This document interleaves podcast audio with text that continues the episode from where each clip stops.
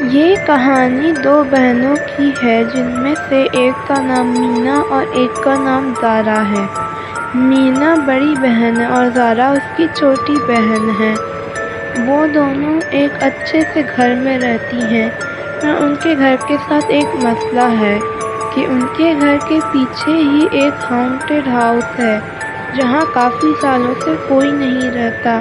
وہ اکثر چھت پہ سے اسے دیکھتی ہوتی ہیں، تو انہیں اسے دیکھ کر ہی بہت زیادہ ڈر لگتا ہوتا ہے۔ ایک دن مینا اور زارا اپنے صحن میں بیڈمنٹن کھیل رہی ہوتی ہیں کہ بیڈمنٹن کی کاک اس ہانٹیڈ ہاؤس میں چلی جاتی ہے۔ تو کہ زارا کہتی ہے کہ میں وہ لے کر آتی ہوں۔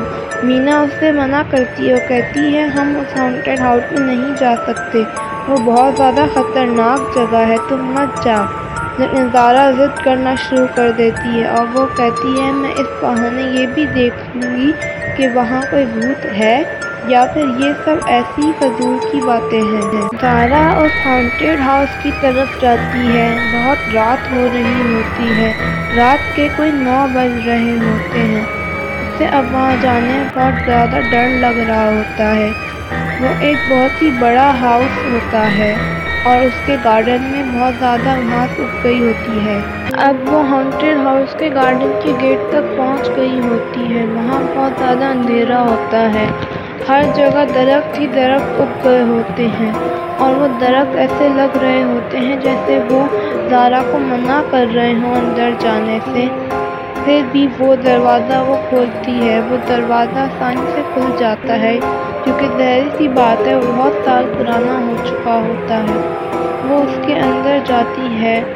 وہ ابھی اس گھر کے گارڈن میں ہی گھوم رہی ہوتی ہے، تاکہ اپنی کاک ڈھونڈ کے جلدی سے وہاں سے چلی جائے۔ پھر سے تبھی ایک جگہ پہ کاک دکھ جاتی ہے۔ وہ اسے جیسی اٹھانے کے لیے نیچے جھکتی ہے، تو اسے پیچھے، اپنے پیچھے سے کوئی عجیب سا ہاتھ محسوس ہوتا ہے۔ جیسے کسی نے اس کا کندھا پکڑا ہو۔ وہ جیسے ہی پیچھے مڑتی ہے، اسے اپنے پیچھے ایک لمبا سا کالا ہاتھ دکھتا ہے۔ وہ ہاتھ بہت لمبا ہوتا ہے اور اس کے نکیلے نکیلے ناخن ہوتے ہیں۔ زارا یہ دیکھ کے بہت زیادہ ڈر جاتی ہے اور ایک زور کی چیخ مارتی ہے۔ وہ صحیح سے اندھیرے میں دکھتی ہے تو اس سے بہت سارے لمبے لمبے لوگ دکھتے ہیں۔ چونکہ لوگ بھی کہنا مشکل ہے، وہ کوئی عجیب سی چیز ہوتی ہے جن میں سے لال لال روشنی بھی چمک رہی ہوتی ہے اور وہ عجیب عجیب آوازیں بھی نکال رہے ہوتے ہیں۔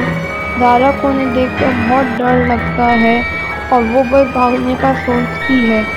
پر وہ اس کے پیچھے سے اتنی دوڑ دوڑ کی چیخیں مارتے ہیں، لیکن زارا لیکن زارا پیچھے نہیں ہوتی اور وہ ہانٹیڈ ہاؤس سے بھاگنا شروع کر دیتی ہے اور پھر وہ ہانٹیڈ ہاؤس سے کافی دور چلی جاتی ہے اپنے گھر کی طرف۔ زارا جب گھر پہنچتی ہے تو مینا اس سے پوچھتی ہے، تمہیں اتنی دیر کیوں ہو گئی؟ میں تو بس امی ابو کو بتانے ہی والی تھی کہ تم اس ہانٹیڈ ہاؤس میں جا کے گم گئی۔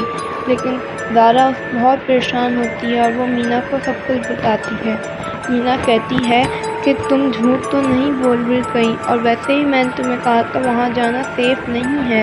تم وہاں کیوں گئی؟ تمہیں وہاں نہیں جانا چاہیے تھا۔ زارا اسے کاک دکھاتی ہے اور کہتی ہے کہ چلو مجھے یہ تو مل گئی۔ پھر وہ دونوں گھر کے اندر چلی جاتی ہیں۔ کچھ دنوں بعد وہ یہ سب تھوڑا بہت بھول جاتی ہیں۔ پھر وہ ایسی چھت پہ گھوم رہی ہوتی ہیں تو وہ ہانٹیڈ ہاؤس کو دیکھتی ہیں۔ زارا کو ابھی بھی ہانٹیڈ ہاؤس میں وہی عجیب سے لمبے پتلے آدمی دکھ رہے ہوتے ہیں۔ اسے دیکھ کر ہنس رہے ہوتے ہیں اور پھر سے وہ عجیب عجیب آواز نکالنا شروع کر دیتے ہیں۔